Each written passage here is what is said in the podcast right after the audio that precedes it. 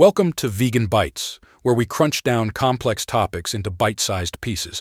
Today, we're exploring the intersection of technology, nature, and our well being. Imagine you're in a forest, surrounded by towering trees, the air crisp and clean. Now picture yourself in front of a screen, immersed in a virtual world. Two different experiences, right? But how do they affect our happiness and life satisfaction?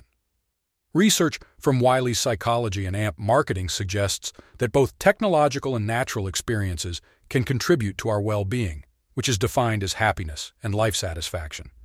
But here's the twist it's not just about the experience itself, it's also about our mindfulness and fatigue levels.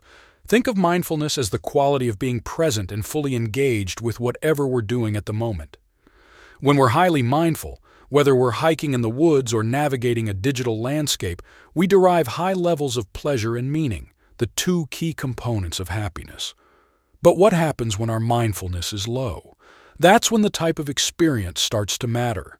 Pleasure depends on whether we're having a natural or technological experience. And it's not just about pleasure, our sense of meaning, another crucial part of happiness, can also be affected by our level of fatigue. So, What's the takeaway? It's not just about choosing between a walk in the park or a scroll through social media. It's about being mindful and managing fatigue. And remember whether you're a vegan enthusiast, a vegan business owner, or an animal rights activist, our vegan AI marketing tool, VG3, is here to support you. That's it for today's bite. Stay mindful, manage your fatigue, and keep crunching those vegan bites. Until next time. Until next